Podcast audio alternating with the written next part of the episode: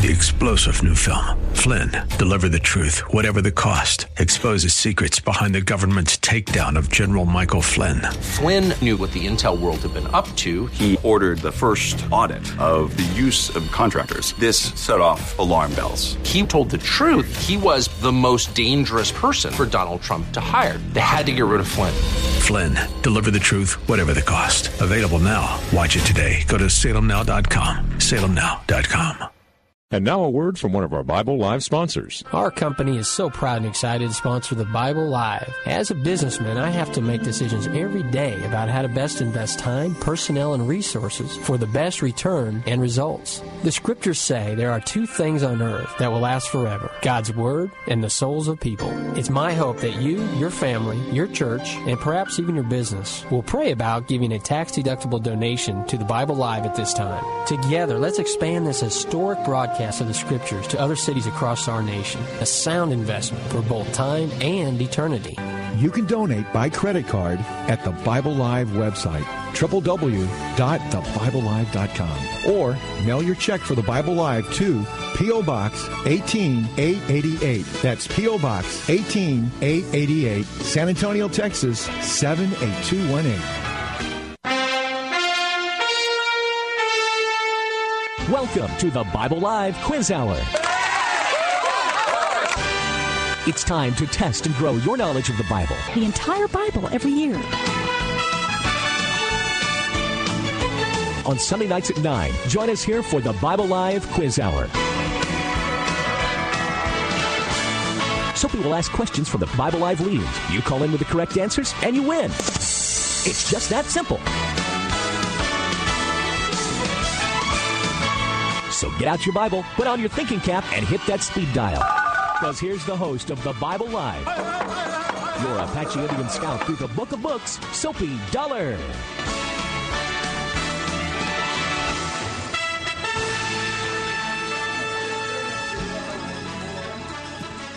Ready for another great program as we walk through the Bible together. What, what's that echo am I, I'm hearing? Is some there's a weird sound. This is not. There we go. I think that's better. Right? I think I'm working though, John. I think when you did that, I think I'm working. All right, we've got our the right buttons pushed, all the right lights on, and we are ready to get started. Tonight, an unusual night, actually. We just finished our contemplation, our discussion last week of. Um, let me see, what was it? We finished it with Job, and we went Ecclesiastes. Uh, and what's that word you use for Ecclesiastes? Oh, Koheles. It means um, collector. Collector, uh, and uh, see, uh, and then Song of Songs. So this this uh, marriage, or this uh, relational. Uh, diary of Solomon and his first wife, a young lady, his first marriage, of course, out of maybe a thousand or so it seems like. But uh, so we talked about those. Now this week and we we got started in the new testament epistles of paul uh, with the epistle to the galatians the churches and the believers that were in the region the roman region of galatia.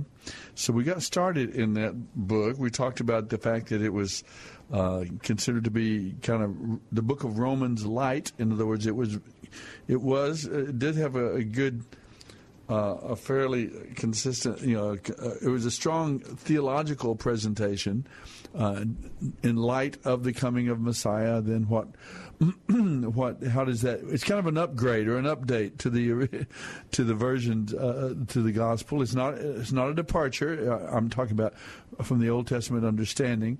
It's not a departure, but new things had developed and worked and and happened, and now there was an update an update then of the redemptive plan of God. Uh, based on the idea uh, with the new development of the, the, coming of Messiah. So, the book of Galatians, and there's some interesting things in there. Very, very interesting in the book. A very uh, great talking about the Holy Spirit, uh, the fruit of the Spirit: love, joy, peace, patience, kindness, goodness. Uh, it talks about the work, of, person, and the work of the Holy Spirit in the life of the believer, and so on. And the book of Galatians also, Jacob and I were just talking about the fact that it it had a a general theme of Paul was warning against false teachers and, in particular this group called Judaizers, which uh, when, at least uh, Jacob has brought us to understand that Judaizers in particular were not necessarily Jewish people who were insisting uh, that. Um, that the, the, the, these new followers of Jesus the Messiah uh, from the Gentile world that they had to become Jews. Well, that that's generally, I think, the attitude we have.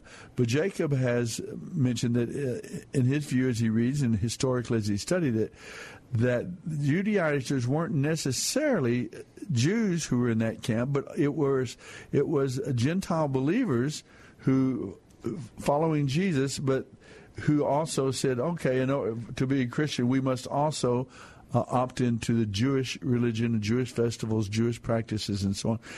In, the sense of must, we have to. Now, if if a believer wanted to, a Gentile believer wanted to involve himself and, and go back in, into the roots of, of, Judaism and so on, be involved in that way and, and be a follower of, of uh, Yeshua with Jesus, that was fine. But to to say that you had to in order uh, to be saved or in order to be redeemed, uh, that was the thing that uh, Paul is uh, mm, he's he's rejecting that idea uh, biblically or in, in, terms of the teaching. So he warns against that idea, the Judaizers, that you must.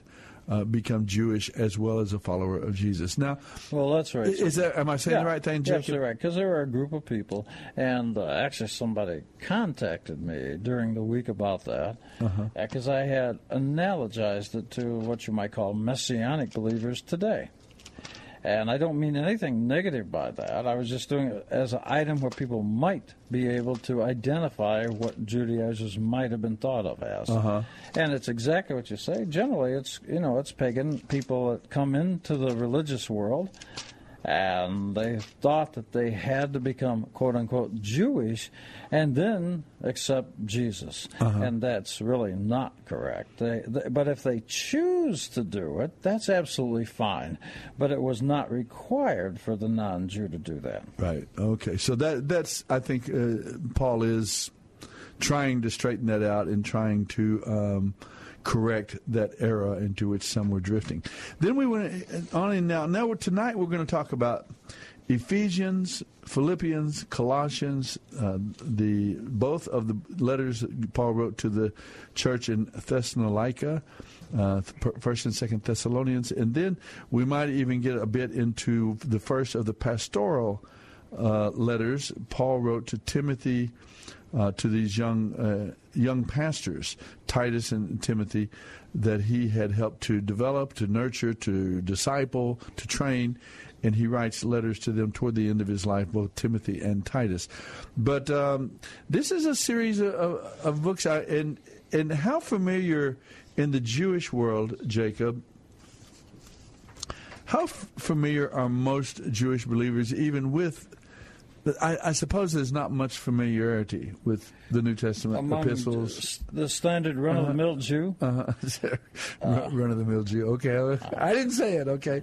But, well, not the standard run of the mill Jew. Practically none. No. Okay, so they don't know much about the New Testament. No. I mean, you always have people who, out of curiosity, read it, study uh-huh. it. Pardon me. You always have people that are. Uh, more interested in really learning things in depth, so they will. But in all fairness, that can't arise, in my opinion, more than 10%. I'd say 90% of Jews really are not familiar with it. Mm-hmm. Well, let's take a look at it. That, that's where we are this week, and I, but but you are, and you have done us the favor of taking a look at these books with that Hebrew perspective, the Hebrew language, Hebrew culture, Hebrew religion, out of which I mean the Apostle Paul uh, him, being Jewish, Jesus, Yeshua himself being uh, Jewish. Uh, did I say Paul being Jesus, being Jewish? Uh, and so it is. is Paul helpful. being? Did you say is Paul being Jesus? That's what I said. I ah. think. I think. Soapy, I, have you had any coffee? Uh, I should have. I think I should have for sure. Um, so, the the book of uh, Ephesians uh, is all of these books Ephesians, Philippians, Colossians. The, each of them have their own themes, but in most cases, in each case, in, in each case, Paul is trying to address these congregations that right. with whom he had a relationship. Some of them are very strong interpersonal uh, uh, friendships and relationships, and he has been part of their existence of helping bring them into existence as a body of believers in their particular cities. And so he's writing back to them to protect them, to guide, give them continued guidance. And uh, essentially, this is this is Paul doing what what I, have always said that, that Jewish people should have been doing all along, is helping uh, Gentile peoples come to know the true and living God, the God of Abraham, Isaac, and Jacob, and the redemptive plan of God, and help them understand it, and and uh, and and and move forward with it uh, to well, become and part in of. reality, when I read these, uh-huh. uh, I read them now in my mind, and that's like we were talking about, uh, even uh, Christian publishers, if any comes to mind. Uh, okay. But I, I uh, it's always been my reading when I read it. Well, maybe I'm wrong. Don't think I am. But I, when I read something in these, I, something clicks in my mind, and I know what they're referencing, I believe, from the Torah and from ancient teaching. So when I'm reading things, I'm thinking, well, yeah, I know where this comes from and what he's referring to. Now, if you lack that background, then you're going to make up the meaning that you don't know because you don't know what the background is. And that's and I'm, I'm, not being critical or trying. That's I believe I believe that's what a great number of us as Gentile believers and even scholars and pastors and so on. I, I, I do believe to a great degree that's that's what we've done. We've we have the Old Testament. Yes, we have the Old Testament scriptures, and uh, we may not understand them to the depth or in the same way that the Jewish people had, which and we really would like to have the correct, the right approach and understanding of them, and how I, I think ideally they flow right into the new. Uh, that should be, shouldn't that be the model? Well, if, if let's just say for the moment Jesus is this long-awaited, so you, predicted you only Messiah. want him to be the Messiah for a moment. Well, no, I'm, I'm, I'm for if we I got if you. we assume just, that for a moment, I'm just tugging your chain. Okay, thank you. Well, if we did assume that, then it wouldn't be like a, a, brand new thing, just a totally different thing from everything God has done and said in the past. And here's this, all of a sudden, this thing. It's particularly in the case of the Messiah, where there were predictions and prophecies and so on, uh, and the redemptive plan of God was already. Uh, in place and it hadn't changed uh, his plan at all, then there would be a seamless flow. It would flow from one uh, level of understanding and, and, grasping of what God has done and said to another. And would you say that that's also see this? Would you say that had taken place in the uh, Hebrew, in the, even in the Old Testament as well?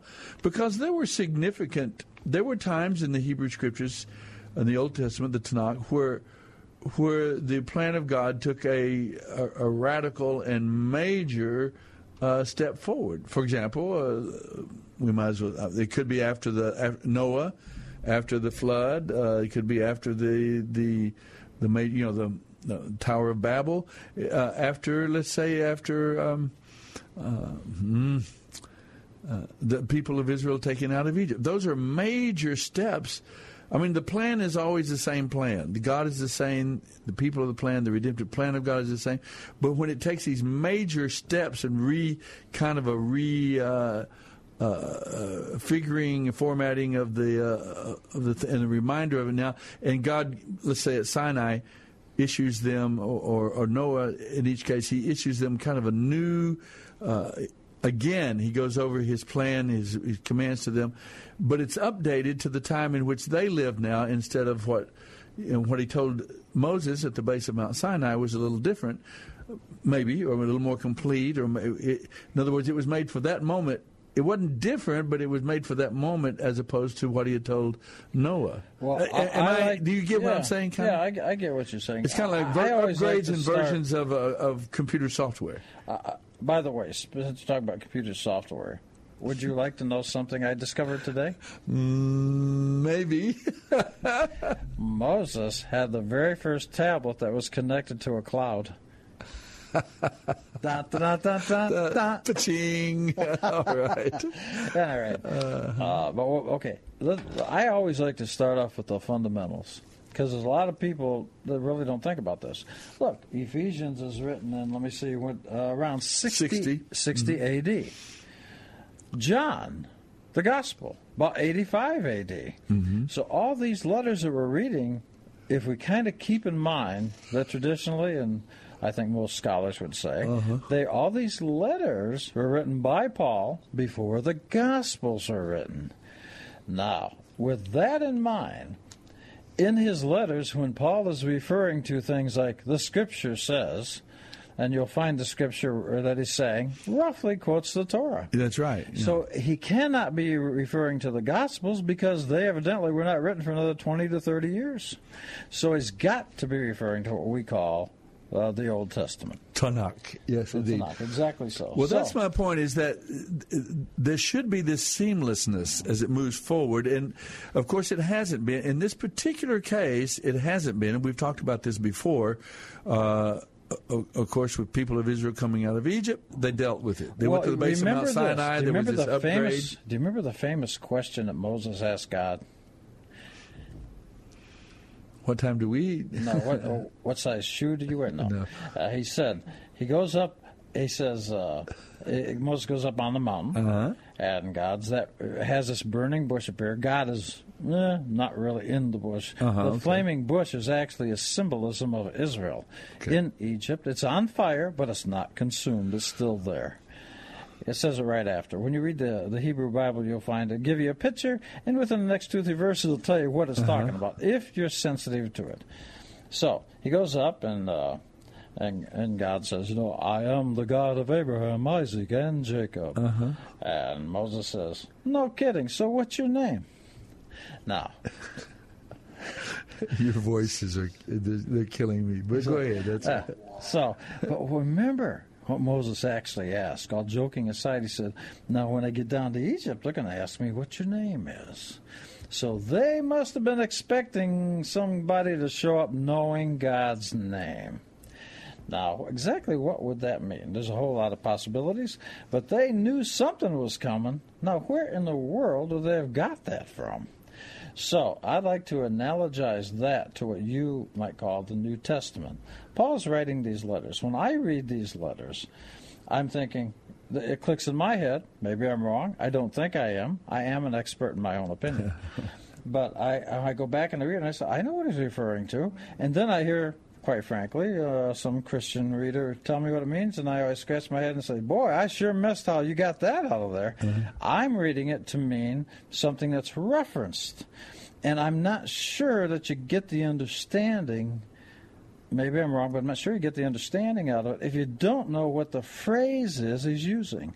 And one of the prime examples is in uh, Ephesians chapter 1, verse 17 tonight. all right. Go with that.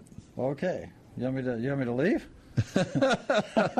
Take that and go. Go. I've No, I mean, let's run I've, with I've heard that moment. from other people. Well, I have two for that matter. Ephesians one seventeen. Okay, I've got that. in How does your version read? Your version's version- a little more liberal than mine.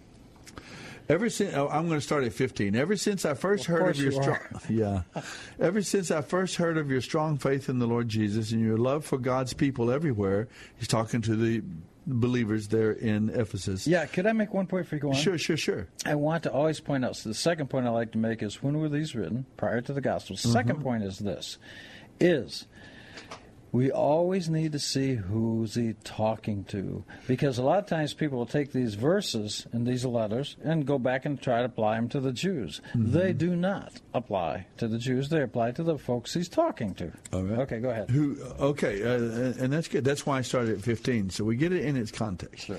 So uh, ever since I first heard of your strong faith in the Lord Jesus and your love for God's people everywhere, I have not stopped. Paul says, I have not stopped thanking God for you.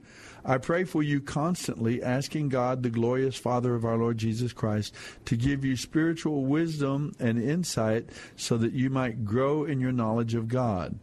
Is that that Yes. wisdom, Yes. knowledge, uh, Yes. wisdom? Um, There you go. Now look at 17.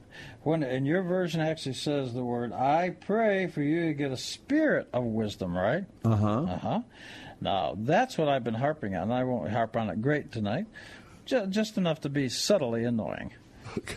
And uh, but you see what he's praying for. He's not praying for knowledge. He's praying wisdom. Everybody, of course, as I've said this many times, in our culture, wisdom is the best. And that's fine, but it's not biblical. Wisdom comes from God. Then you get your understanding. Understanding, and then, then you get knowledge. knowledge. That's why Adam knew his wife. Okay, so that you you picked that pattern here, Uh, so Paul, not- exactly. There's a prime example. So what's I when I read this? Of course, he's praying for them to get wisdom. He wants God to give them insight or wisdom. Wisdom and insight. I guess insight would be the idea of understanding. I'm not quite I'm sure. thinking that's true. and so that you might grow in your knowledge And see, God. this is absolutely consistent with everything you read in the Torah, Uh-huh. the Tanakh. It's always in that order, Old isn't it? Mm-hmm. Always in that order. You'll find it in Proverbs that actually says it. It says, God created the world in the Proverbs with wisdom. So wisdom is always first. And then it goes on two verses later, and with understanding, and then knowledge. So it always goes that way. Even when they built the ark back in Exodus, Mm-hmm. it starts off by saying that he chose men who had wisdom, comma, understanding. And so the, when I read this, I'm thinking, well, I know exactly what he's talking about. Now, if I read that particular verse and I had it in a different order, it would cause me a stumbling block, you might say, in my mind.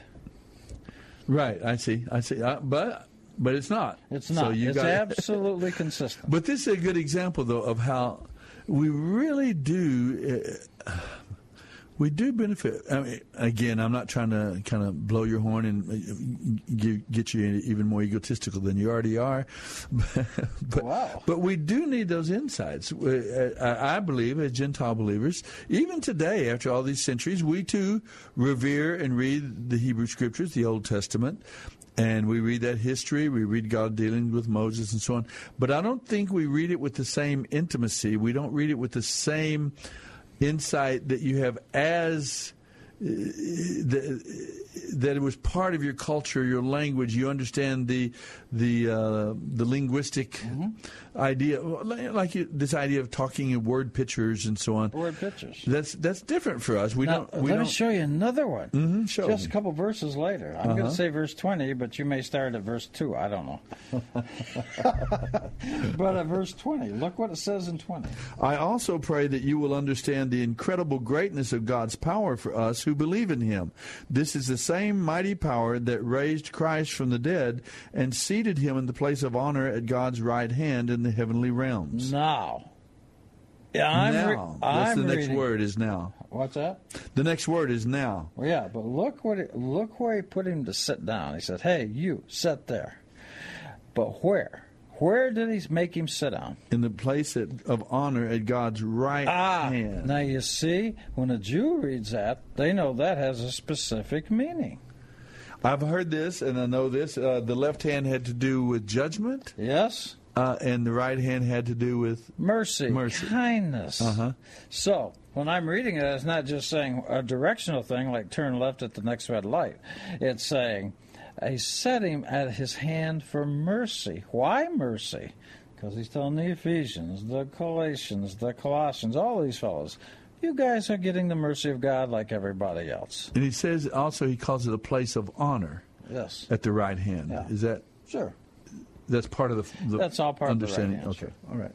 But you see, if you don't know that the right hand carries that meaning with you way back from the Torah, you will either ignore or extrapolate to make it mean something you want it to mean. I don't mean you, but I mean. Uh huh. Uh huh. No, no. Don't worry at all. I'm. I'm. I don't mind being called part of the ewe there because we're all growing, right? we're all Actually, growing, actually, learning I, I don't think you'd be a you. I think you'd be a, A ram? male, male, a ram. Yeah. Yeah, that's for sure. I'm. I'm muy macho here. so, uh, let's a make you, sure we for those people that don't know, is the word for female sheep. Oh yeah, right. Well, listen, and, and uh, generally speaking, the book of Ephesians, uh, for us, if you're reading the book of Ephesians, it's talking to these believers in the church of Ephesus. There were a lot of distinctives. There's uh, the whole section in the book of Acts that records Paul's visit to Ephesus. Yes. There was a big riot there. There's a, the um, there's a big temple dedicated to Diana. Uh, that's the the Greek name, I believe it is. The Roman name, I don't know. But uh, th- there's a temple of Diana there, and they they were making statues and so on, and and people got really upset at Paul for, uh, frankly, for economic reasons, really, because uh, they made a lot of money there off of tourism coming to that temple. tip over the collection plate. You know what I mean? That's it. And so he got involved with the money, and people were making their little statues, the silver statues, and so on of Diana. And and Paul was upsetting that apple cart and uh, getting into the business, if you know what I mean. And um, so they had a big riot there, and Paul was taking it. So that you can read about the history of his visit there in Ephesus. But here now he's writing back to the body of believers that, that was established there, this church. And one of the characteristics of the book of Ephesians is he's reminding them that be, once they have come into this um, by, by faith in in, uh, Messiah, by faith in God and what He's done for us, once they've come into this, um, mm, what would I say, confident, secure relationship with the Creator, that uh, spiritually that, that they are given, they are reborn. They are given an actual new identity uh, that they take on, and there there are a whole series of things that become true of them because of their relationship to God through Christ. Uh, for example, one thirteen says you're blessed with every spiritual blessing. Chapter one verse four says you're holy and blameless. Uh, in other words, in the in, in the courtroom of heaven. There's no outstanding uh, tickets on their on their record. There's no bench warrant out for their arrest. Their, their record has been fully expunged, atoned, and their God views them and sees them as perfect, as holy in Christ already. Be, not because of their goodness, but because of the imputed righteousness, righteousness of Messiah and the atoning, the covering of their sin through the the uh, sacrifice of Calvary. So we can talk about a few of the other things that the book of Actually, Ephesians two is a fascinating chapter. isn't it? Oh, yeah. And I'd like to kind of get your sense and understanding of this idea of this new identity, these these new things that are true of us because of we've come into this relationship with God. And uh, I, I've got a few more I can mention to you uh, there, but that's one of the characteristics of Ephesians is he talks about this new person that we are and some new. Uh, some new realities about our lives that we have the privilege of living, experiencing by faith, if we are willing to believe and trust God and, and uh, appropriate those. Well, there's our music. We've got to get out of here. Give you a chance to uh, hear from our sponsors. 340-9585. That's our local phone line. 340-9585. Please don't go away. We will be right back. Dr. Stan Shelton, with offices at Loop 410 and Broadway, has taken care of the Dollar family, that's Suzanne and me plus our three children, for the past 25 years. Suzanne, tell the folks about our dentist. Well, like you say, Dr. Shelton is a dentist for a lifetime. He's got the latest technology. He's busy, but I've never had to wait. And I never dread going to the dentist. In fact, he and his staff are so personable that I actually rather enjoy it. Go to drshelton.com or call 590 7878. God's promises are sure. Our Daily Bread. Today's encouragement from the Our Daily Bread devotional was written by Kirsten Holmberg. When a person without a long history of paying his or her bills on time wants to obtain a loan to purchase a home or car, lenders are often reluctant to take the financial risk. Without a track record, that person's promise to repay what he borrows is insufficient for the bank. The would be borrower usually resorts to finding someone who does have a history of making good on their debts, asking them to put their name on the loan too. The cosigner's promise assures the lender the loan will be repaid. When someone makes a promise to us, whether for financial, marital, or other reasons, we expect them to keep it. We want to know that God will keep his promises too. When he promised Abraham that he would bless him and give him many descendants, Abraham took God at his word. As the creator of all that exists, there is no one greater than he. Only God could guarantee his own promise. Abraham had to wait for the birth of his son and never saw how innumerable his offspring would grow to be, but God proved to be faithful to his promise. When he promises to be with us always, to hold us securely, and to comfort us, we too can trust him to be true to his word.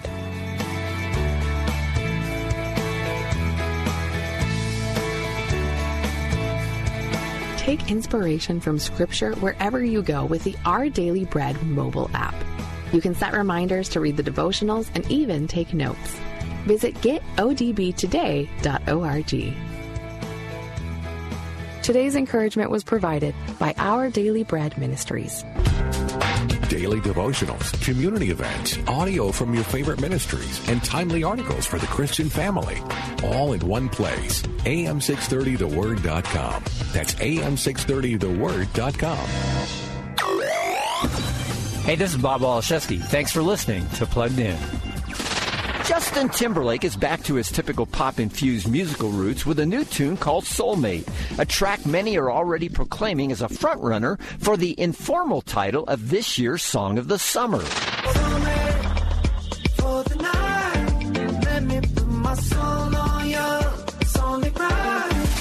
What's problematic here, however, is the way Timberlake implies one steamy night equates to becoming someone's soulmate. Listeners are encouraged to disregard committed emotional intimacy, exchanging it instead for the right physical chemistry. That's not what God calls us to look for, and it's definitely not how you find a person you want to spend the rest of your life with. So I'll give soulmate a 2 out of 5 for family friendliness. For more, visit us at pluggedin.com slash radio. I'm Bob Waliszewski for Focus on the Families Plugged In. Find out more about your favorite programs and the ministries on AM630 The Word by going to the program guide at am630theword.com. There you'll get connected to the ministry website, email, and phone number. Plus, find out when your favorite show airs on the program guide at am630theword.com. You're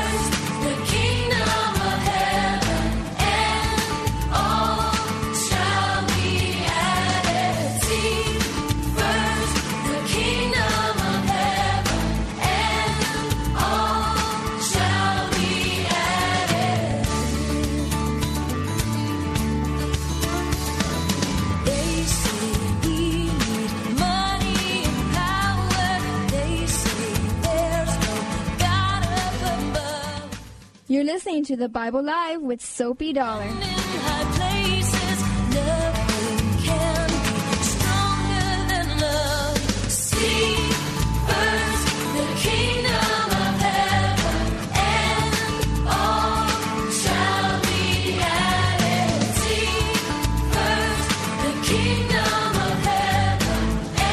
Ye first the kingdom of God, and all these things will be added unto you. From the Gospel of Matthew, I think, actually.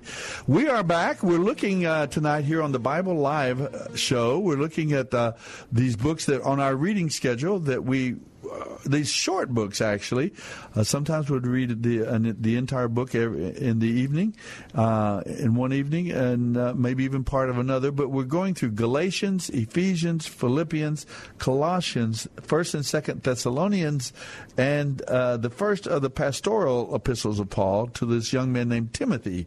and we'll get to those slowly. We're trying to work our way forward. We've spent some time a little bit with Galatians last week, uh, called Romans Light, and look at some of the distinctives and the uh, characteristics of that letter that Paul wrote. Now we're talking about this book uh, to the Ephesians and the, the, the believers that were in the city of Ephesus. I've referenced. Speaking uh, of light, the do book you know of what Acts. you call a Jew that went on a diet and lost thirty pounds? Uh, something light. Yeah, uh, Israelite. Oh, that's pretty good, actually. That, uh, well, I- yeah. Again, you're on a roll tonight, evidently. Uh, uh, that's why so many uh, so many Jews become comedians, right? Is that I don't know about that. Y'all spend a whole lot of time thinking. Yeah, what I always heard, as long as they're laughing, they're not killing you. again. Wah, wah, did it, as John says. Uh, let's say now we were coming. We were talking about the book of Ephesians, and one of the books, uh, one of the characteristics of the book, is that uh, Paul spends a great deal of time, great deal of time talking about a new identity we have now as God's people, um, both Jew and Gentile. In other words, they've broken down the wall of separation or attempting to uh, potentially that was the purpose of what Messiah has done, and that now that we as God's people we are we are simply the people of God together, uh, one uh, in, in, harmony and, and, one with each other. Our destinies are tied together uh, as God's people. And he talks about um, a new series of realities. And he goes into a description. See, when we talk about being becoming a Christian or, or being a Jewish and so on, we think of that as a religious uh, expression. We think of that as a religious uh, description. Whereas for Paul here, when we talk about, let's say, being a Christian or uh, being Jewish, these are not. It's not. I'm a member of this religious group. It's uh, it's a body of belief. It's a body of of, of it's a. It's, it's a it's a sphere of reality in which we live. Uh, it, it's not just you know a club we've joined and belong to. It's it's the reality of our existence. And what he talks about in Ephesians here, he, he says, here are some characteristics now of the people of God that had, and these these are kind of updated because of the coming of, of, of Messiah and Him accomplishing and finishing His work, uh, His life, His death, His resurrection, and so on. Now, here's an update: is here is what here are some truths about us as God's people. That this is part of our legacy, part of our heritage, part of the blessings that God well, has given know, to one us of the things in that Christ. I, I, always run into, I always hear that, um, and I, I, listen to a lot of Christian preachers uh-huh. on the radio and things. Because uh, I, I learned from what they say. And I do have a hobby. And I haven't been doing it so much recently, but I have visited a number of Christian churches on Sundays to hear what they're saying. Mm-hmm. And uh, they. You visited almost as many as I have, so that's pretty well, good, actually. Um, I, I, will say this that uh, they truly have uh, an invigorated spice of variety. no doubt about it. No doubt about it. Um, but I will say this: you know how in Romans it says that people that the non-Jew is grafted in, right? Uh huh. Well, what's interesting, we all know that verse there. The Christians know better than anybody, but at the same time, I find the exact opposite message is always given in Christian churches. Now, I say this from a Jewish perspective. Uh-huh. I think because they're always talking about how the Jew must be grafted into the Christians. And I'm thinking, well, that's not what that says. You're exactly right. And I've noted that myself. A little bit of a contradiction.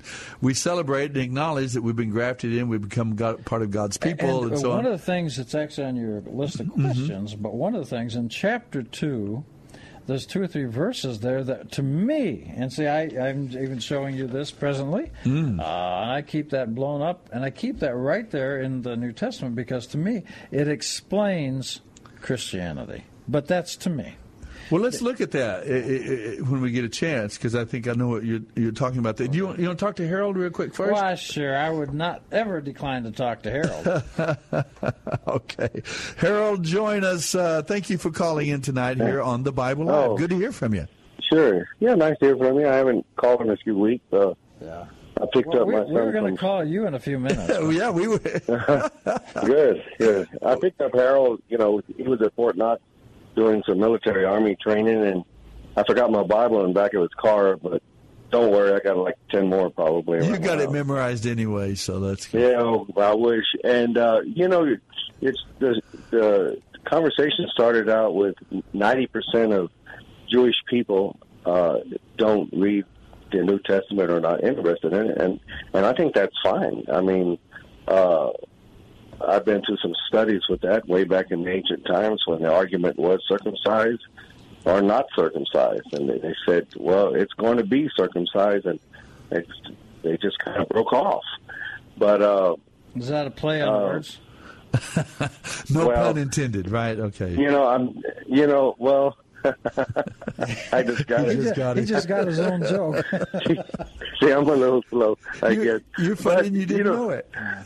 I, I didn't even know it. But but the other thing is, um, you know, when you say the Jewish perspective on on things, the way you know Christianity, I'm not saying it's an easy easy religion, but in some ways it is very not very, but it you know it is easy. You know, you believe in Jesus Christ, you know, you know, as your Lord and Savior, and and I do believe that you know He didn't come for the Jews, He came for the nations, and thank God for thank God for that Jewish Yes, guy, you know, that Yeah. that did come for the nations, and it seems like to me that Christianity is hard. And when you listen to what Jacob says and how I think he might be repeating some things that he wrote down in his book I haven't heard about in a while, how things were back, I don't know, 70 AD, 100 AD, Uh-huh. the, the life that was they experienced back then at Christianity, it wasn't easy back then. And Christianity today isn't easy. But sometimes it feels like, oh, yeah, you know, it, Christianity is so easy. You know, there's nothing to it. All you got to do is these one, two, little, three things. And, Yeah. and in some respects, Judaism is the same way. You know, got to do the things that we do, they do. And, but, you know, I, I'm interested in, in all of it. You Yeah. know, Yeah, exactly. you know, you know, the Christians suffered back in those early days, and Christianity came out of it. Why wouldn't someone want to know what they went through? Even, I mean, I know it it probably hurts. You know, it, it's not going to be nice. It's not pretty. And just because I was, I mean, shoot, I got adopted at Antioch Baptist Church here in San Antonio. You know, so I feel that I'm a good person and they accepted me, you know, you know the way I am. And uh, Pastor Kemp even asked me one time, "How old are you, Harold?" Anyway, and I told him 63. He kind of started laughing a little bit. You know, I might have started. Act, I'm- might act a little bit younger than I am, but uh, you know, childlike but- faith. Let's put the let's put the best spin on that we can. Yeah. Yeah, and so I just want to know about how it mm-hmm. was back then, you know, in those first hundred years or so. And why shouldn't we know it as Christians? I mean, some people might not want to know. I think my grandmother would have wanted to, you know, to know. Um, Well, I think you're exactly right, Harold, and it's what I've said all along. I, I don't, I don't. I I often tell uh, folks when, when I'm teaching, wh- whether Lackland, working with the basic trainees or other places, that the, the redemptive plan of God is is truly of one piece. Uh, it- there isn't. It isn't like there's a whole different plan now. Okay, we're going to Plan B here, and so on. Uh, It, in other words, it, the scriptures actually say that Jesus was the lamb slain from before the foundation of the world. In other words, this the the redemptive plan of God was put in place. The principles are the same for every generation. It's just that we know. Uh, is I like the idea of, of equating it to upgraded versions of the same uh, of the same software.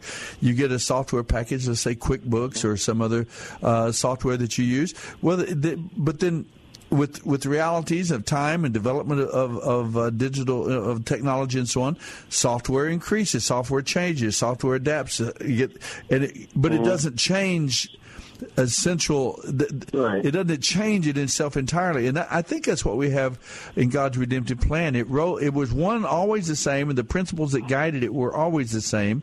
People who mm-hmm. come into faith, into the relationship with God back in Moses' time, how did they do it? By faith. Faith was, that, and Paul makes that point. Moses, Abraham, they all faith was the common thing mm-hmm. that faith in what God had shown them about Himself. But the point is, is that we we have different amounts of what God has shown us because as we move forward in time and history, we know more. We we're building now on the foundation of their experiences, and so our faith, the principle of faith, is still there, but but the content of the faith might change because now we know more. So I, I Mhm. agree with you. I think. May I add just one thing? It's it's Yeah. a it's a it's a seamless progression. I think. Go ahead. Yeah. Yeah, just one more thing. Um, I just want to add, or, or just say one more thing is, you know, when Jacob says, and me as a listener and uh, born and raised as a Baptist and converted to Judaism, you know, you know, when you hear, you know, the Jewish point of view, you know, I, I don't believe it's the Jewish point of view of today. I believe it's the Jewish point of view of, of view from back then. 60 AD. What do you mean? know, It's the 100 AD. Jewish point of view from back, that that matters, is what you're saying? No, I'm I'm saying what Jacob seems to what I, what I'm hearing when he explains and he says, well, the Jewish point of view. I don't think it's the average Jew today, the Jewish person today. I I'm catching that it's the Jewish person the way it was meant back then. Oh, That's you the have you have uttered a wisdom and a truth uh, beyond your understanding in that because uh, uh, part of it has to do with this book, famous book uh, that Jacob has finished and completed, and the way it's being viewed. But maybe you could speak to that, Jacob, instead of us sitting here talking Well, about I you. I think the most important thing is Harold. Do you know what a Yes. pun is? Pun. What a pun? Yeah, I've heard of it. I've Okay, probably been in a a P- few. P-U-N, a pun. Do you know what two thirds of a pun is?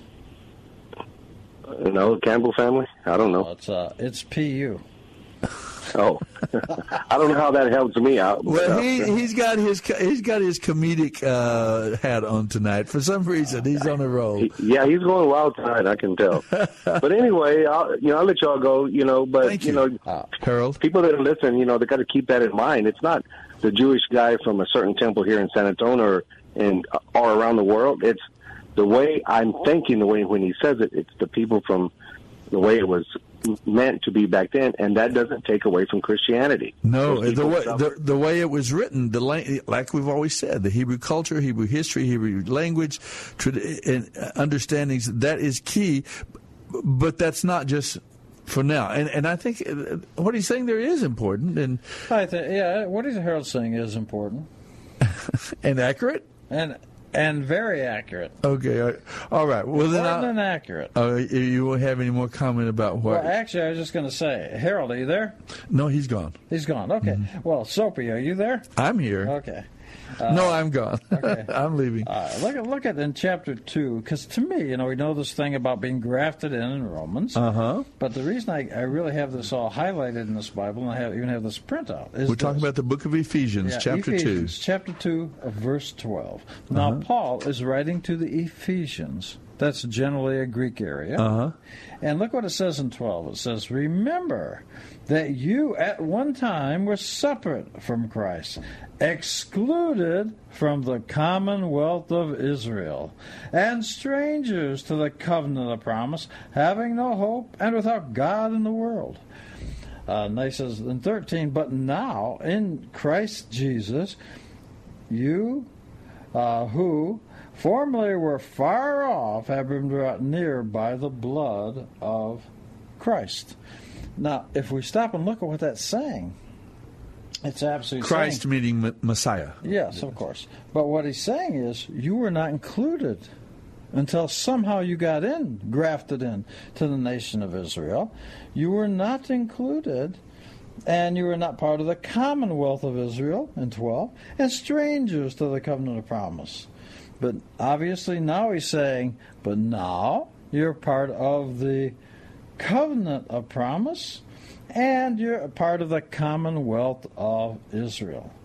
In fact, if he goes down to verse um, 15, he goes on to say, But abolishing, referring to Jesus, by abolishing in his flesh the enmity which is the law of commandments contained in the ordinances. Now, when you read that, if you don't pause and take in what's saying, you'll take it the opposite way. This is really going to be pretty, folks. I've heard him say this before, and, and I think it's a beautiful, a, a beautiful way of understanding. Well, and I hope it's right. Uh, but it says, abolishing in his flesh, he's talking about Jesus, the enmity. What is enmity?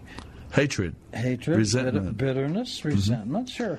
So Jesus abolished the bitterness, the enmity of the Gentiles against the laws of God. So now they can be part of the commonwealth of Israel and covenants of promise. So they're fully grafted in, is what he's saying. He said, and your vehicle, if you'll pardon the pun, of doing that was Jesus. He got you in. And so, look, he got you in. So you're part of Israel now. So no longer do we have to resent and be angry at these rules, you know, that, God God's uh, laws. uh, God's laws. Uh, because now we we are actually beneficiaries of them because exactly. he is, oh, he is boy. writing his laws it on our hearts. Exactly that. And remember, if you go backwards up to eleven, it says what the Jews kind of used to think of the Jew, the Gentiles that were not included into Israel. Mhm. They said, Paul's saying, therefore remember that you formerly were Gentiles in the flesh, who were called uncircumcised. In other words, not included in the Uh-huh, covenant uh-huh. By the so-called circumcision, which is the Jews, which is performed in the flesh by human hands. So the Jews, as a group, fleshly people, they did the circumcision, which made them part of the physical covenant. Uh-huh. And they would look at other people that didn't do that and say, well, you guys aren't really believing in God. You're not included in the covenant. And so they, what Paul is trying to say, I believe, he's saying, look, now you're included, part of the commonwealth of Israel, and you also are heirs to the promises of Israel. So you're part of Israel. So as you like to say a lot, that uh, the people of God. That's exactly what it's saying here, and exactly what I take. And then as it goes on, he says, Therefore, it broke down in his flesh. That's verse 215. Broke down in his flesh, Jesus, the enmity or the bitterness or the resentment towards the commandments of God. So it broke. thinking- So that for the for the Gentiles, he has by his word he's brought us into uh, harmony with God's laws and, and broke freed us from our hatred and resentment of authority and the rules of God that we felt like uh, threatened by or something. Uh, uh, uh, so we he's delivered us from our hatred of the law, and for the Jewish people, uh, I was mentioning he has delivered them from their bondage to the law. In other words, that uh, if there was the era of thinking that was somehow we came to a, the way that we came to be reconciled to God, we came to know God was through keeping the laws. uh, That would be a bondage. That would mean, wow, we're having to do this. But now we know we don't have to because He has, through Messiah, He has accomplished that for us. And so we've both been freed, one of our resentment, one of our fear, and that we live now in harmony with God's laws because part of what God is doing is now He is writing His laws on our hearts. That's part of the You redemptive know, it's plan. interesting you quote that verse. That's in the book of Hebrew. It's in the New Testament. Mm-hmm. Yeah. And I've often said to Quoted people- from the, the book of Jeremiah, I It is, in, indeed it is. And I've often wondered, since the book of Hebrews, of course, is considered Christian scriptures, Mhm. I've often wondered, and I've said to many people, well, didn't God tell everybody that the laws are done away with? And they always say, What are you talking about? And they say, Well, it says He's going to write them on your heart. Doesn't He know that under the certain Christian doctrines they've done away with? Why is he going to write this this content on your heart? That's right. This- so, so what he's going to do, he's saying that they're still yeah. good and they're still valid. In fact, I'm going to make sure you got them because it'll be on your heart. You know, earlier when we started talking about this, you started talking about how things were built on something else and built on and built on, right? Uh huh. Yes. Yes. Well, would you be good enough to read 2, 19, and 20? Look what it says, exactly what you just Well, I don't have. To, I don't know if it has anything to do with goodness, but I'll do it. So now, he, Paul says, "You Gentiles are no longer strangers or foreigners. You are citizens along with all of God's holy people." I love that phrase, God's people. You are members of God's family. Together, we are His house, built on the foundation of the apostles and the prophets, and the cornerstone is Christ Jesus Himself. So yeah, so what he's clearly saying is exactly what you were suggesting, and we, and it says what it says. And whether a person agrees or believes, that's another point. But it mm-hmm. says what it says, and it's, and so absolutely, what Paul is writing here to the Ephesians. Look, you guys aren't excluded. You don't have to have Diana and the idols and all that other business. You're included. But, and so you don't have to worry about being circumcised or uncircumcised, and you don't have to hate God's laws anymore. And because everything that came in the past, as you said in 19 and 20, you're not aliens anymore, you're included. And it's built on the prophets and all that. Isn't that interesting? It really is a, not only interesting, it is just to me actually just beautiful when you think of the the plan of God. It, it's just so astounding, uh, astoundingly beautiful in its completeness in, in every way. Now, I do want to mention some of these traits that in the book of Ephesians we find about our new identity in Christ. We are blessed with every spiritual blessing. We are holy and blameless, without fault. There are no. We are not with our own holiness and righteousness, but we're imputed the righteousness of Christ. We're clothed in His righteousness and goodness. Uh, we are adopted as, into God's family as His children. Our sins are forgiven and taken away. All sin, past, present, and future. Sin is no longer a barrier, no longer an impediment to our relationship with God. Now, it can still affect our fellowship, the quality of our experience of God and our fellowship with Him, but our relationship with God is no longer can no longer be impeded by sin because it's been removed, atoned for. Uh, we will be brought under Christ's authority marked as God's by the Holy Spirit uh, that dwells now with us and accompanies us. Uh, us.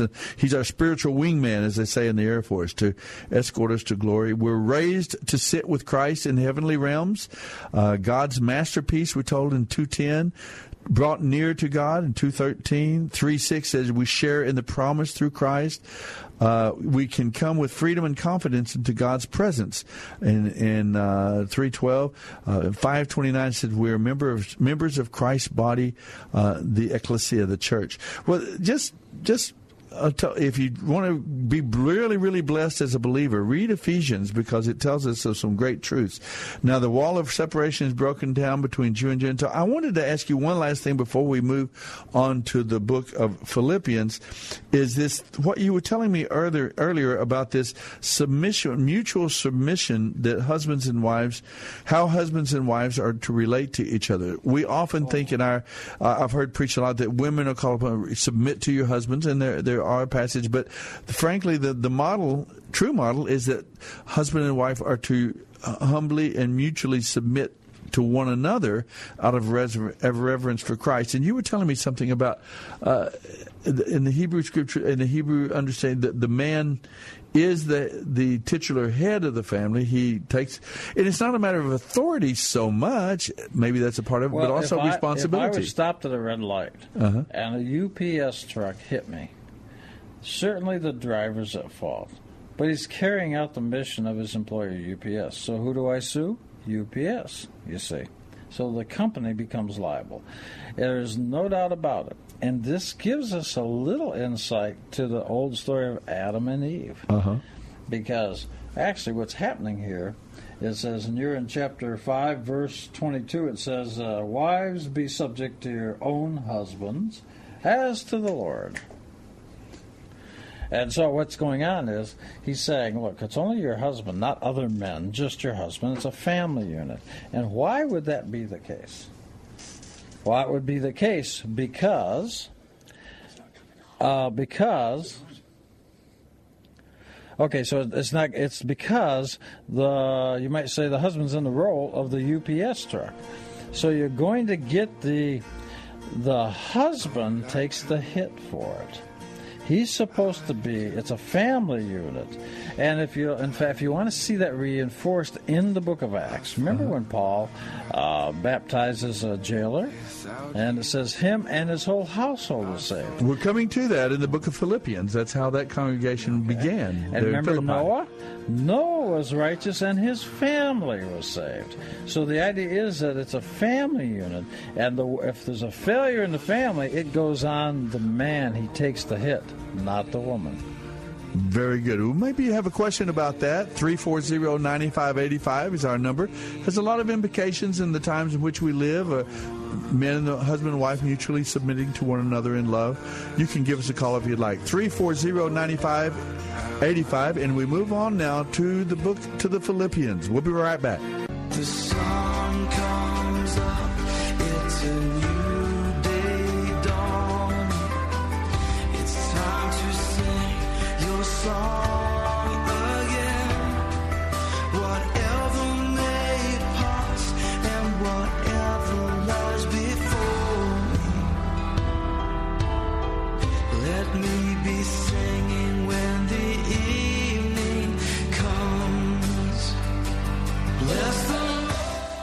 You're listening to The Bible Live with Soapy Dollar.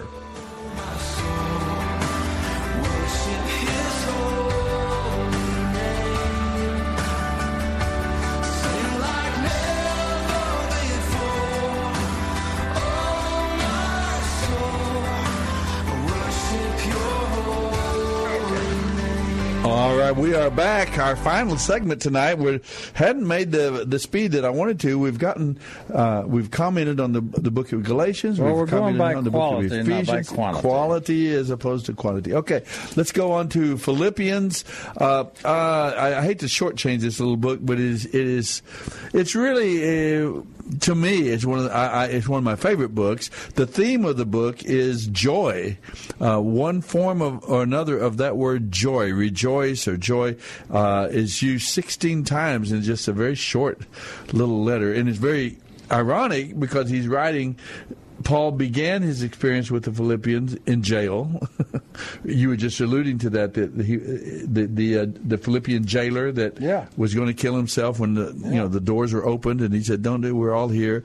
And then he he and his house, uh, it said they were baptized and began to follow the Lord. And then uh, when Paul is writing him the letter, he's writing from jail again. So uh, this is a. it- It's ironic that the key theme of the book would be rejoice, would be joy. Uh, uh, it's just really precious. He, there was a very close personal relationship between Paul uh, and the this congregation. Clearly, there was a uh, there was a lot of love between them. There were uh, there were offerings that they had sent to help him and, and responding to him for offerings. Uh, I think in in Jerusalem as well. So there was um, there was a closeness here that's really really that you catch when you read the the, the book itself. Um, the book of uh, Philip. I'm not sure if there's anything about the book itself that I guess that tonight we might want to mention. He talks about the importance of prayer. Um, you don't, which is really good for our days. It says, "Don't be anxious about anything, but in prayer and supplication with thanksgiving, make your requests known unto the Lord." And boy, there's so much anxiety. There's so much fear in our in our society in our world today that the whole point is that our relationship with God should alleviate. That should le- let us not. We can be concerned. We can be uh, engaged and so on, but we don't have to be fearful because God is definitely guiding, and controlling, and uh, and He's doing what He's doing, and, and we can trust and know that the victory indeed is His. So, um, prayer there is mentioned how how the importance of it to our lives. Let me see if there's another. Um, general theme. I don't know if you, you're familiar with the, the little book of Philippians, Jacob. Uh, Well, I've read is anything you would add? Um, Well, I find it interesting. Uh, chapter, uh, I guess it's chapter three, actually. Yeah, chapter three, starting at verse uh, two. That's, Uh-huh. uh, that's always been. That's kind of interesting to me. what is it about it that's? Well, Uh, it says, uh, "Beware of the dogs. Beware of evil workers. Beware of false circumcision." Now, it conjures up all kinds of things in your mind. For we are the true circumcision who worship in the Spirit of God and glory of Jesus Christ, it says, who put on con- no confidence in our flesh. I Uh-huh. think that's interesting. And in verse 5, of course, he makes reference to himself that he was from the tribe of Benjamin and he was, uh, he was circumcised on the eighth day. So, since he's referring to himself, that cannot be the false circumcision that he's referring to. right, exactly. So he's got. The, what do you think he's referring to? Who say you must uh, watch out for those dogs, those people who do evil, those mutilators who say you must be circumcised to be saved. For who- we who worship by the Spirit of God are the ones who are truly circumcised, not in the flesh, but of the heart. In other words, we rely on what Messiah Jesus has done for us. We put no confidence in human effort. Uh, and so on. Um, I was circumcised when I was eight days old. I'm a pure-blooded citizen of Israel, a member of the tribe of Benjamin, a real Hebrew. I like that. Sounds like I'm, I'm pure-blooded. I'm a Native American. I'm a member of the tribe of the Apache. You know, it, it makes me think of that. I don't know why. A real Hebrew, if there ever was one. Uh, I was so zealous that I harshly persecuted the church. Well, could he have actually been including himself in that idea of dogs at one time I- in his I- life? I don't think so. I Okay. think he's referring to somebody else that's uh, trying to get people to go along with a different point of view. Okay. All right, go, uh, go for it. It sounds like, in a way, he might have been with this going back and saying, "I was once among them. I was circum- I was this. I was a real Hebrew. I was so zealous that I harshly persecuted the church and obeyed the law without. I once thought things these things were valuable, but now I consider them self them worthless Yeah. because of what Christ has done, uh, and so on and so on. So uh, the, uh, that's why I thought maybe Right. he Well, maybe, maybe. he was thinking that one time he was among them. Right. I don't know. What are you thinking? Uh, I, I'm I'm thinking that there's somebody. what are you going to have supper for supper after the program's over tonight? Um, the uh, I'm thinking that it's somebody that uh, is trying to perpetuate a certain point of view that people have to follow a certain idea that may not be exactly what Pen- tribe of Benjamin and the other Jews would have followed. Uh huh. Uh huh. Okay. And uh, there, and I know, and I know, whenever we get a chance, I want to jump over to something fascinating in your book of Colossians. Colossians. Well, let's just move on to it. We don't. We have uh, just limited time, but we do have a call coming in. Bob is on the line. One here. Let's go and visit with Roberto. Bob, how are you tonight? Glad to hear from you. Hi, uh, Soapy. Uh, this is uh, and uh, enjoying the show. Uh, uh, I just uh, wanted to ask about a couple of scriptures. For instance, uh, why would Paul say, "Let's keep the feast of unleavened bread" to the Corinthians, and why would uh, why would one of the prophets say uh, that uh, if all the nations will come up to Jerusalem year by year to uh, keep Sukkot, the Feast of Tabernacles, and also uh, those are Gentiles, and they would be doing something that's quote unquote Jewish.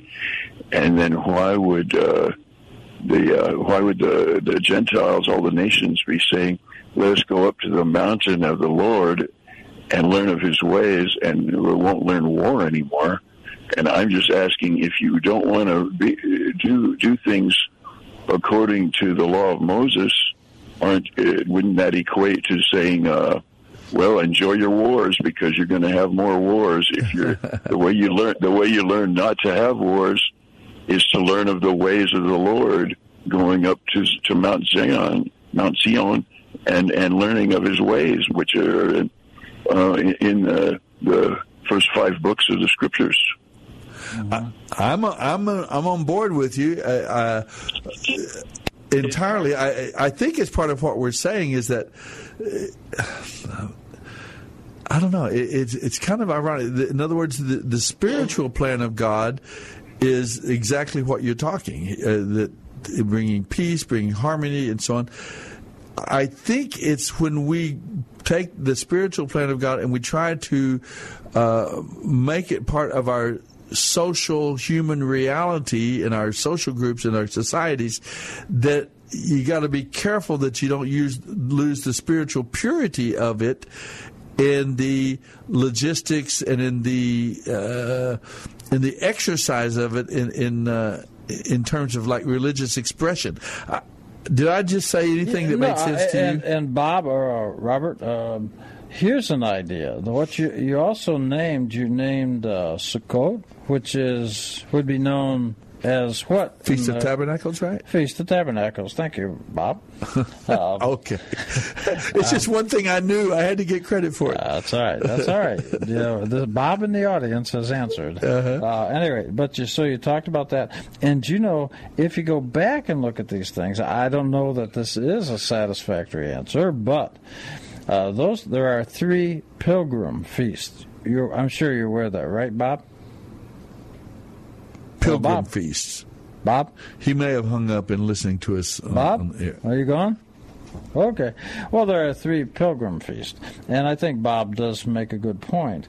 And it does seem, if it says that uh, you don't have to do all the Jewish stuff, but I think the distinction may be is that you don't have to do the Jewish stuff and then accept uh, Jesus from a Christian or a pagan who became a Christian point of view, but you can accept Jesus. Now, once you've done that, then the wall says of the enmity between the of, of the commandments is not there. So I think it may be an order of progression rather than a requirement. What I mean by that is uh, it, and I because he mentioned a couple of the feasts. There are three pilgrim feasts that you must go, at least you're supposed to go to the temple. Of course, there's no mhm. temple now, so nobody can do that. But that was uh, Tabernacles. That was uh, uh, uh, uh, Yom Kippur. Uh? No, uh, it'd be Yom Kippur and, uh, of course, uh, the Passover. Day of Atonement and Uh-huh, Passover. Atonement. Okay. So, so, but if you look closely, what the distinction appears to me to be is you don't have to become Jewish and then accept Jesus for a Christian. Mm-hmm. It appears what Paul is saying, as I'm understanding, accept Jesus, become a Christian. And once you've done, he's broken down the wall between your bitterness against the laws of God, then you follow the laws of God. So I think that he's saying it's what comes first. You don't have to be Jewish to accept Jesus. I think is what he's saying. But then after you do, then the wall of any distrust or uh, bitter, bitterness towards the laws of God is gone. So he's brought both groups, Jew and Gentile, into the appropriate right uh, relationship with God and His laws. I- I- And each had a general tendency of misunderstanding. The Gentiles had a, uh, a, uh, an understanding that led them to resent a- and reject authority in- uh, of laws, and it, brought, it broke down the wall of enmity. And Jews may have had E- even today, let's be candid about this. Even today, almost most people, I would say, I don't know the percentage, but Uh-huh. most people uh, do not like to be told what to do, and they sure don't want to be told by an invisible God. you know what an atheist is, right? John, do you know what an atheist is? traditionally, Uh huh. He doesn't know. uh, do you know what an atheist is, Soapy? Atheist is uh, one who uh, rejects the idea of uh, God. Well, let me make it a little more tangible. He has no invisible means of support. Uh, I like it. It's all right. So-. That- you're on a roll tonight. You're, you're doing good, bro. I, I think you're. So, but the point is, you could so, probably start a new I- I career if you I wanted think, to. I think Bob is 100% correct. Because what Bob is saying is, I think he's quoting, uh, and he, I, w- I wish he hadn't hung up, but he Uh-huh. did evidently. Either that or you cut him off. I don't No, know. no, no. Uh, but, I uh, wouldn't do that. But at any rate, um, he's saying you go up to the mountain of the Lord, and everybody will, and it'll be the house of prayer for all people. Well, as I, I and I, that's hundred percent correct. And but why? How did the non-Jew, the pagan, let's say, the, who be, get there? Well, they became a Christian. They didn't get, become a Christian by first becoming Jewish and then believing in Jesus. They believed in Jesus and then Uh-huh. They, realized that they yeah. had become a Jew at the same time. So I think they Bob- adopted into the Jewish. I, I think Yeah. Bob is right. I think it's more the order rather than anything else. Maybe well right. Well, let's go on to Colossians because I want to comment on, on these each of the books if we can. You said you had uh, an interesting insider Well, it's, uh, thought it's about. in chapter one, verse 26, 27. That Oh, a, a beautiful passage, if I remember correctly. Colossians one twenty Uh, yeah, Colossians 1, 26, 27. And you, you should find that in your Bible. I should. Okay, I'd have it right here. You want me to read it? Sure, why not? So, God has given me the responsibility, Paul says, of serving his church by proclaiming his entire message to you. This message was kept secret for centuries and generations past. Very, this is a secret message from God. Uh, but now that message has been revealed to God's people. For God wanted them to know that the riches and glory of Messiah are for you Gentiles too. And this is the secret Christ in you. This gives us assurance of sharing his glory. Christ in you, the I think most of us have memorized the phrase Christ in you, the hope of glory. Okay, is that far enough? Yeah, well, yeah, unless you want to. I mean, hmm. Go but, ahead. But it is fascinating. He's talking about something was hidden. Well, what was hidden? in the version I'm looking at, it says 26. It says the mystery which has been hidden from the past ages and generations, but now is manifest to the people of God. Uh-huh. Now, what was hidden? I, I'm going to tell you what I think was hidden. Okay. Okay. All right. I, and, and and what it is, I think that was hidden was the the idea that we this whole idea of being born again, of being a new person, that that the redemptive plan of God is not just warmed over sinful humanity. That's not the redemptive plan. He he just it's not just reforming us. We're not turning over a new leaf and just becoming a better. We were a sinner and now we're better. The the secret plan of God is an actual new act of creation that we have become a new person in Christ and and the secret now is just as the blood of Adam flowed the DNA of Adam gives us our biological life in existence. It is the life of Christ now as the firstborn of the twiceborn the redeemer the sec, the last Adam.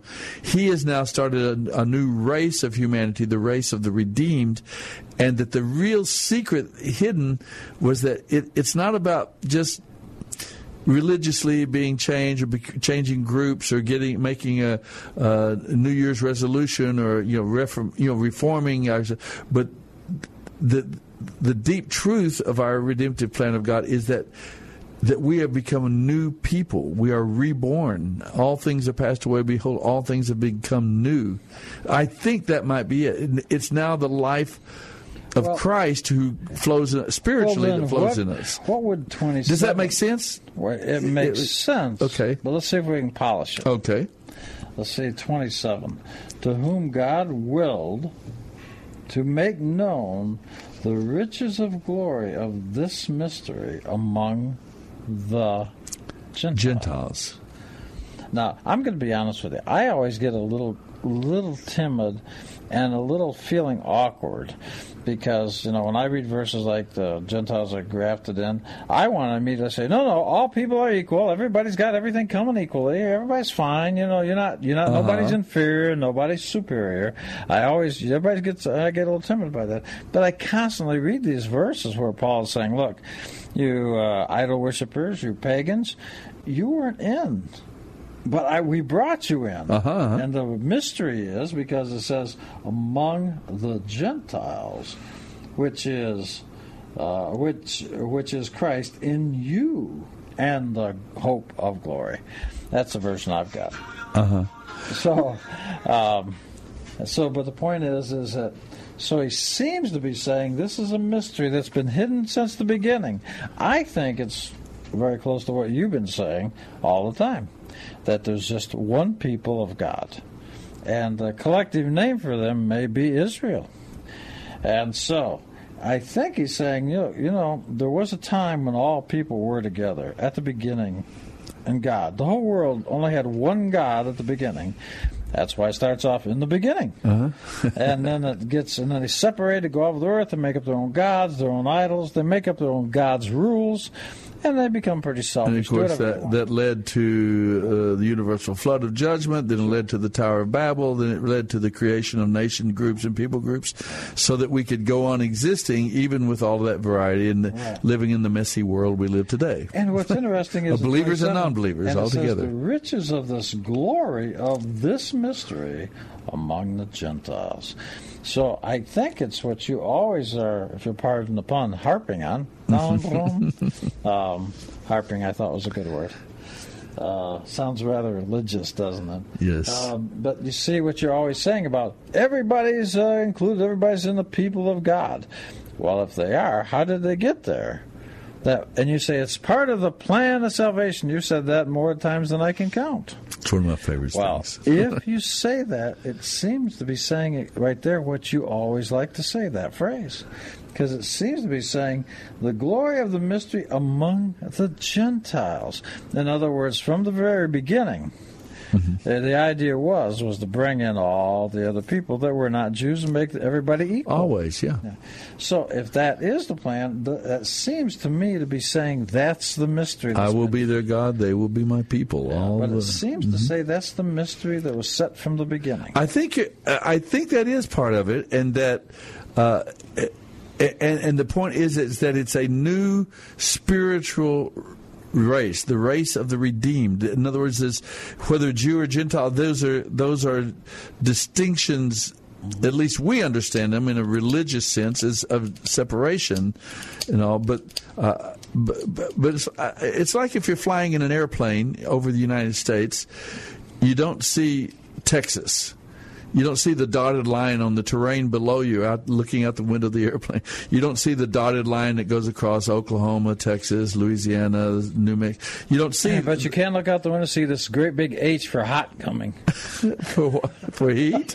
no, I'm joking. Oh. You said you don't see the dotted line. I said, yeah, but you can look out and see this great big H coming, like for hot. for like oh yeah, like the weatherman says, a heat wave or yeah, a high high pressure uh, front coming in.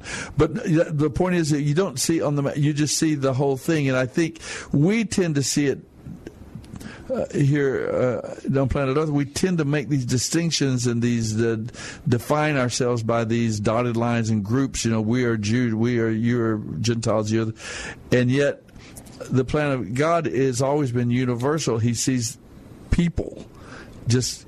And out of the human race, he's calling out a people for himself. I will be their God; they will be my people. Well, isn't and that what you just said again seems to be what it's saying here Mm-hmm. that this is the mystery, this was the plan all along, because it the Jews have never ever ever thought it was meant just for them, Right. And that's one reason the Jews always teach their children that the Ten Commandments, Moses' laws, that kind of stuff, was at Mount Sinai, but Mount Sinai is not in Israel, because if it was just Israel, you could say, well, it's for the nation Right, of right. Israel. Yeah. It was done before they got there. But because of a human tendency, obviously, uh, uh, human beings we all are. We tend there could be a tendency among the pe- uh, Jewish people to, uh, in, in misunderstanding it and just reducing it down to the human level that. In thinking of Israel as just us instead of the broadest sense, and that's a true sense. I mean, there is uh, we are nation groups and people groups are real, and we can understand them. But the the bigger truth, I think, is what Paul is saying, is that uh, God is dealing with all of humanity. He's, his plan is to call out a people out of the human race for Himself. I will be their God; they will be my people. Well, Forty six you know, times. How many hours a night do you, do you sleep? Generally about eight. Me? Yeah. Oh man, I wish I Six did. or eight or whatever. Yeah, yeah, okay, So let's say eight. okay. So for eight hours a day, you are keeping all of God's laws. Well, it, so you're one third there. So with some of my crazy dreams, I kind of wonder maybe I'm not. But Well, let's we don't see need here. to know about that. Oh, I know. Let's not go there. Colossians. Anything else we want to mention about what, generally speaking, about Colossians, the No, general I, I theme? Think, I think we've exhausted that. Okay, hope of glory. Uh, uh, mm, I'm looking through some of our questions to see if there might be something. Um, okay, that's good. Yeah, Let's go to Thessalonica. Well, Thessalonica. okay, what you tell me what in uh, First uh, Thelo- uh, Thessalonians, Mm-hmm. uh, Thessalonians, uh, in chapter four, verse uh, seventeen. What does that mean? 417, 1 Thessalonians. You Now, tell me what that G- means. Generally speaking, Paul's letters to the Thessalonians, he really, uh, evidently, there were some questions that people had asked about when Jesus is going to return again, and uh, they had some questions about you know what happens when people die, and do we you know th- there was death, and how things are going to end, and when Jesus is going to come back, and so on. And he addresses it in First Thessalonians very beautifully, but then there were some misunderstandings. There were people that were selling all of their house and getting everything and going and sitting up on a hill, uh, quitting their jobs and just waiting for Jesus to Oh, no, come we're back. out of time. And so he corrected them in the book of Second Thessalonians. Anyway, I guess we're out of time. So what were you going to say about Thessalonians, real Uh, quick? well, Can you say it or say, not? Well, it says what what is this being called up in the air together? I was going to Ah. let you explain that. The idea of the rapture. Well, yeah. maybe we could touch on it again next Uh, week. Just anyway, but in the always past. be the kind of person you would like to have for a parent. That's all for tonight, folks. See you next week. The Bible Live is dedicated to helping restore the Bible to our culture and is brought to you by Cru Military Ministry. Mailing address is P.O. Box 18888. That's Box 18888, San Antonio, Texas 78218. Hear the entire Bible every year on the Bible Live, weeknights at 9:30 on this great station. Then join Soapy every Sunday evening at 9 o'clock for fun, inspiration, and valuable prizes on the, Bible, Live Quiz Show. Visit our website, BibleLive.com. That's BibleLive.com for more information about Soapy and the Bible Live broadcast. You may also order materials at the website and make tax-deductible donations to help Cru Military minister to our military personnel and broadcast the entire Bible every year to America and the world.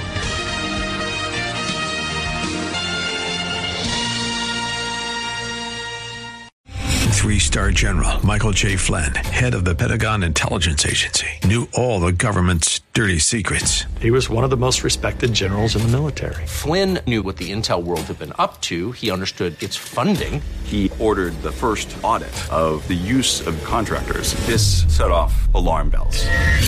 The explosive new documentary, Flynn, Deliver the Truth, Whatever the Cost, uncovers the facts behind this scandal. Flynn told the truth. He was the most dangerous person for Donald Trump to hire. I find out the worst enemy that I'm going to face in my life is right here in America. They took my assessment and they wanted me to change it. And I was like, I'm not changing it. They had to get rid of Flynn.